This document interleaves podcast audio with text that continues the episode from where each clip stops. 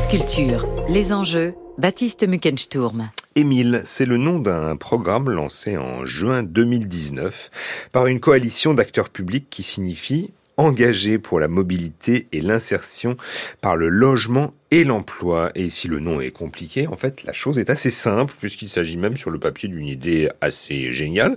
Proposer aux personnes mal logées de l'Île-de-France un emploi et un logement dans des départements en déficit démographique et en manque de main-d'œuvre.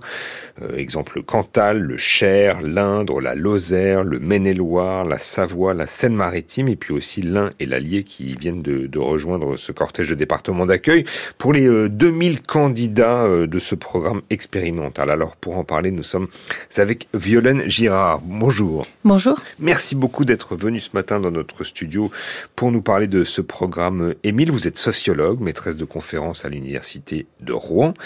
Violaine Girard, il faut dire que pour commencer qu'Emile, ce n'est qu'un programme expérimental récent et qu'il n'est pas encore déployé à grande échelle. Oui, alors c'est un programme qui a été lancé en juin 2019 et puis qui a connu des conditions particulières dans l'année 2020, comme beaucoup aussi de programmes publics. Mmh. Le Covid, vous parlez. Oui, le Covid. Et puis, vous parliez de 2000, il y a peut-être un peu plus. En fait, c'est le nombre cumulé de personnes qui, à un moment, en Ile-de-France, se sont inscrites pour être candidate à l'accompagnement, à la mobilité que propose le dispositif en Ile-de-France. Juste sur le principe, ça entend répondre à des tensions, aux tensions sur le logement social et aux difficultés, donc en Ile-de-France, et aux difficultés de recrutement dans les régions en tension, comme on dit.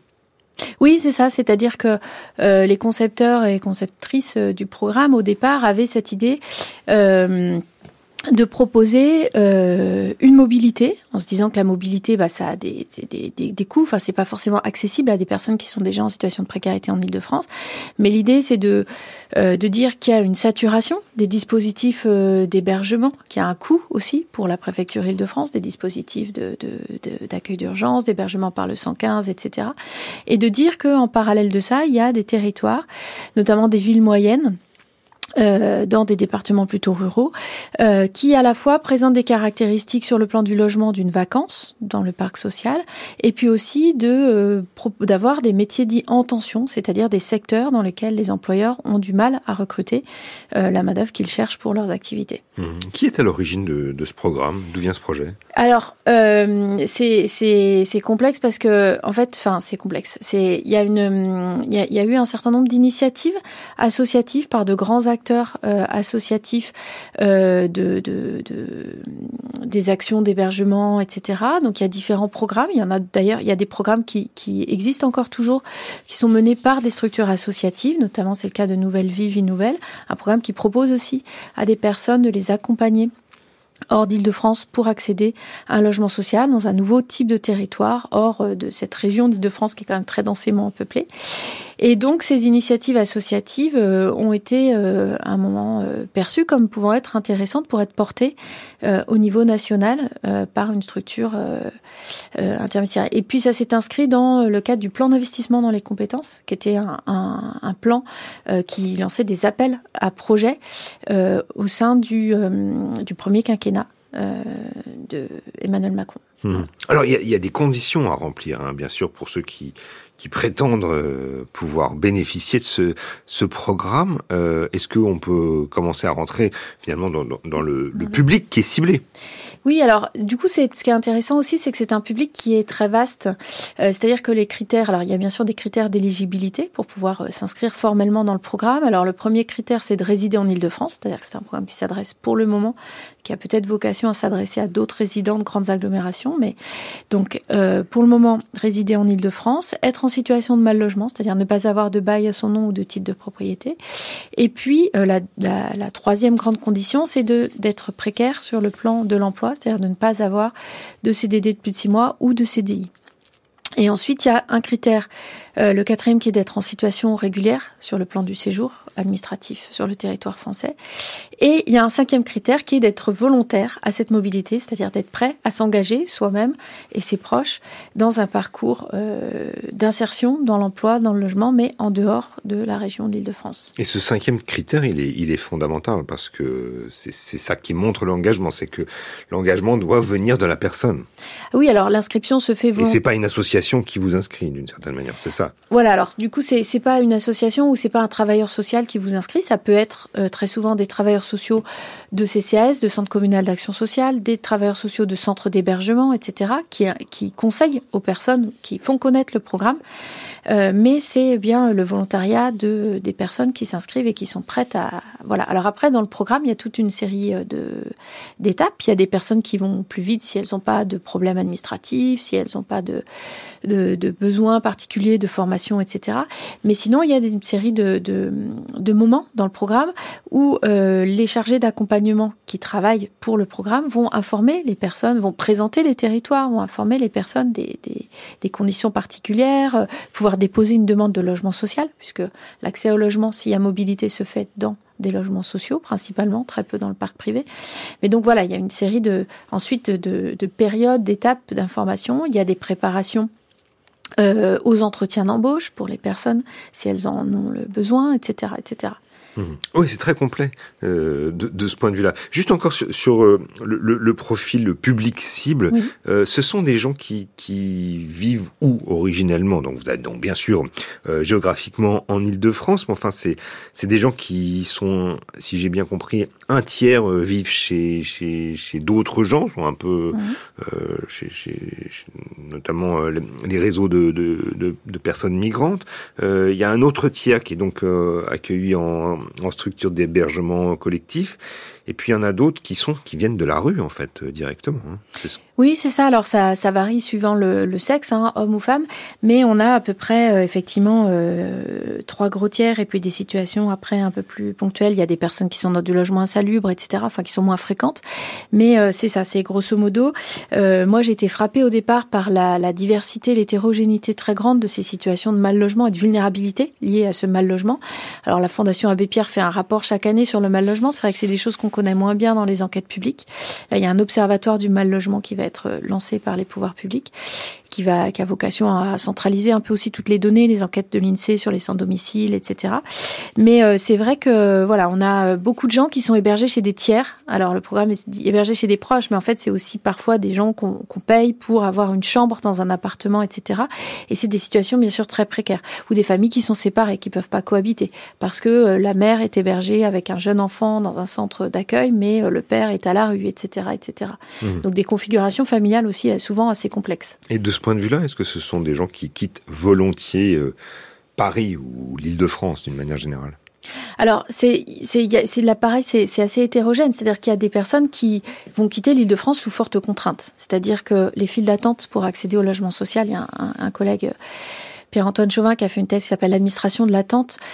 Donc, les files d'attente pour accéder au logement social en Ile-de-France sont quand même très très longues et les perspectives, notamment quand on est un homme seul de nationalité étrangère, même si on est en régularité sur le territoire, eh bien, sont très très longues. C'est quoi, combien de temps en moyenne avant d'obtenir un logement ? Il y a parfois des plus de dizaines d'années en fait d'attente. Voilà. Les dossiers d'allo ne passent pas non plus forcément très très rapidement. Voire même c'est plutôt l'exception. Donc il y a toujours un peu quand même une contrainte parce que les personnes, même si elles sont précaires en Ile-de-France, elles ont souvent développé quand même des réseaux d'entraide, des réseaux pour la garde des enfants, des réseaux pour avoir des plans pour aller travailler, des connaissances. Certaines ont des liens familiaux tout de même en Ile-de-France assez forts, etc. Donc voilà, il y a aussi des personnes qui souhaitent rompre avec certaines périodes de leur vie. Rompre avec des périodes difficiles, rompre avec des addictions, etc., qui du coup vont s'inscrire. Et il y a des personnes qui, dans leur pays d'origine ou dans leur socialisation, dans leur enfance, ont vécu dans des territoires ruraux et qui disent aussi, effectivement, l'Île-de-France, on est toujours pressé, l'Île-de-France, il y a trop de monde, on aspire à aller vers des territoires où on pourra vivre façon un peu plus calme. Il y a aussi la question de l'éducation des enfants. Il y a eu plusieurs cas de mères avec des enfants adolescents, etc., avec l'idée que c'est quand même... on expose aussi les enfants à une jeunesse un peu plus difficile en Ile-de-France quand on a des conditions de logement très très dures et qu'on est précaire, plutôt que si on peut s'installer dans un logement avec un emploi dans un territoire plus rural, ou en tout cas dans une petite ville moyenne, dans une ville plus petite. Comment se passe l'installation de ce point de vue maintenant dans les territoires ruraux, d'ailleurs, sachant à la lumière de ce que vous venez de dire qu'il y a beaucoup de territoires ruraux qui préfèrent accueillir des familles et des femmes avec enfants, tandis que les hommes seuls migrants sont perçus comme incontrôlables. Ça, déjà, c'est la manière dont les gens sont perçus par les territoires. Alors, c'est pas les territoires qui choisissent les personnes qu'ils accueillent. C'est vrai. Parce que, pour le redire très concrètement dans le parcours tel qu'il a été prévu dans le programme, les personnes s'installent lorsqu'elles ont passé d'abord un séjour qui s'appelle un séjour d'immersion, c'est-à-dire un séjour d'une semaine lors duquel elles découvrent les villes ou les territoires dans lesquels elles pourront peut-être s'installer, et surtout un séjour au cours duquel elles passent plusieurs entretiens d'embauche avec des employeurs qui donc sont intéressés par leur profil. Et la procédure est très cadrée. Voilà, c'est un programme public, donc c'est voilà. Et puis du coup, à l'issue de ces séjours d'immersion, il y a des retours ou pas des employeurs, alors qui peuvent être des employeurs des entreprises classiques ou des entreprises du secteur de l'insertion. Et donc l'installation est conditionnée quand même à l'obtention d'une promesse d'embauche ou d'une formation rémunérée. Et donc, les personnes s'installent seules, si elles sont seules, ou avec leurs proches, si elles ont une structure familiale, s'installent ensuite en déposant une demande de logement social. Alors, il y a des départements dans lesquels il y a un peu d'attente, il y a des logements tampons, etc. Et donc, l'installation se passe... Alors, il y a tout un côté administratif qui peut être quand même assez lourd, compliqué, pour la scolarisation des enfants, pour le suivi lorsqu'il y a des soins médicaux, pour l'ouverture des droits CAF, etc., pour trouver des médecins traitants, etc., pour meubler, pour équiper un logement pour des personnes qui avaient parfois peu d'affaires, très très peu d'affaires. Et puis, pour prendre ses marques dans un nouvel emploi et dans un nouveau cadre de vie. Comment ça se passe, l'installation, du point de vue de l'emploi, de la vie personnelle ? J'ai vu en préparant l'émission que le fait que de ne pas avoir un permis de conduire, évidemment, dans certaines régions, le Cantal ou autres régions du centre de la France, c'est un problème, notamment pour les femmes. Oui, alors c'est un problème, notamment parce que les types d'emplois sur lesquels ces personnes sont positionnées dans le programme sont souvent des emplois peu qualifiés. Exemple ? Alors, les secteurs dits en tension, c'est l'aide à domicile, notamment le secteur féminin, la restauration, le bâtiment. Il y a quand même des territoires qui sont rentrés récemment avec de l'industrie, notamment agroalimentaire, mais aussi de l'industrie. Voilà, c'est en gros ces grands secteurs-là. Le secteur aussi, ambulancier, voilà, ces secteurs, et le transport, mais le transport, il y a eu peu de candidats que moi j'ai rencontrés installés dans le transport.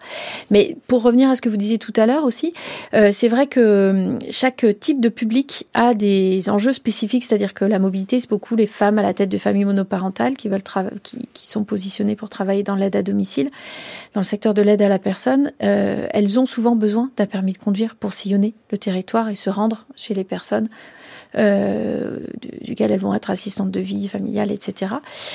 Pour les hommes seuls, c'est aussi le marché de l'emploi qui fait finalement la sélection, enfin en tout cas le recrutement des personnes qui définitivement s'installent. Donc il y a aussi parfois, pour les hommes, ce que vous disiez tout à l'heure, il y a aussi souvent des questions de langue, parce qu'il y a une proportion importante, on l'a pas dit, de personnes réfugiées qui s'inscrivent dans le dispositif, et il y a souvent des employeurs qui sont réticents à embaucher des hommes, pas parce que ce sont forcément que des hommes seuls, mais aussi parce que ces profils masculins sont souvent des hommes réfugiés et qui peuvent avoir différents freins, comme disent les travailleurs sociaux, pour l'accès à l'emploi. Et du coup, les associations proposent aussi souvent des cours de français pour aider aussi ces hommes qui ne maîtrisent pas tous bien le français. Question importante et connexe, et tardivement, parce qu'on doit se séparer bientôt, mais Violaine Girard, le déplacement récemment annoncé par le gouvernement à l'approche des Jeux Olympiques de Paris, des personnes hébergées dans des centres d'hébergement en direction de petites communes de province, est-ce que c'est un peu du même ordre ? Selon vous, est-ce que ça répond ? Est-ce que c'est la même logique ? Alors, j'ai envie de dire, pour moi, c'est pas du tout la même logique en voyant de loin, en connaissant que par parce qu'on peut voir dans la presse ce déplacement, parce que le programme Emile, c'est quand même un programme sur la base du volontariat. Donc les personnes engagées peuvent se retirer à tout moment. Si elles c'est ça la grosse différence, effectivement. Voilà, mes liens familiaux en Ile-de-France sont plus importants que l'accès à un logement, etc. Alors toujours sous contrainte. Hein. Et puis il y a quand même un accompagnement de 6 mois en amont, un accompagnement de 6 mois après l'installation, et puis une aide à l'installation, le séjour d'immersion est pris en charge, etc. Donc à mon sens, c'est un programme qui est plus ambitieux.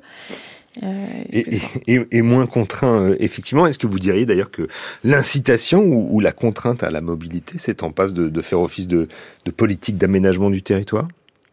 Bah alors je pourrais pas le dire, il faudrait avoir une vue plus large que juste sur ce territoire, mais c'est vrai que j'ai une collègue, Cécile Vignal, qui avait travaillé aussi sur ces questions d'incitation à la mobilité pour les personnes qui ont connu des plans sociaux, et donc ça fait quand même un certain nombre d'années que ces incitations à aller, et d'ailleurs ça se voit au plan international, hein, aux États-Unis, il y avait un programme qui s'appelait Move to Opportunity, qui encourageait des personnes dans des quartiers très populaires à aller s'installer dans d'autres quartiers en leur donnant un peu d'argent, en se disant qu'ils auraient plus d'opportunités d'insertion dans l'emploi, voilà.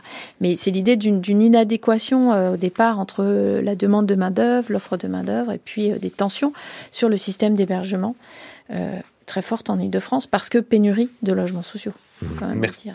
Merci beaucoup de nous avoir éclairé justement sur Emile, hein, le programme lancé en juin 2019 par une coalition d'acteurs publics qui donc signifie engagé pour la mobilité et l'insertion par le logement et l'emploi. Merci beaucoup Violaine Girard d'avoir été dans le studio des Enjeux ce matin. Vous êtes sociologue et maîtresse de conférences à l'Université de Rouen.